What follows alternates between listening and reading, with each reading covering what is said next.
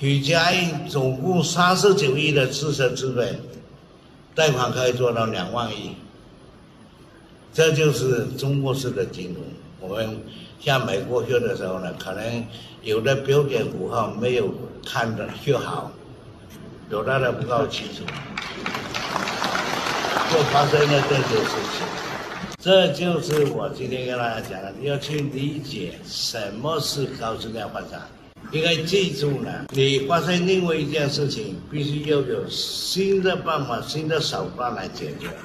不是背着原来的老办法，还是坚持高负债，实在就是在淘汰那些落后的观念。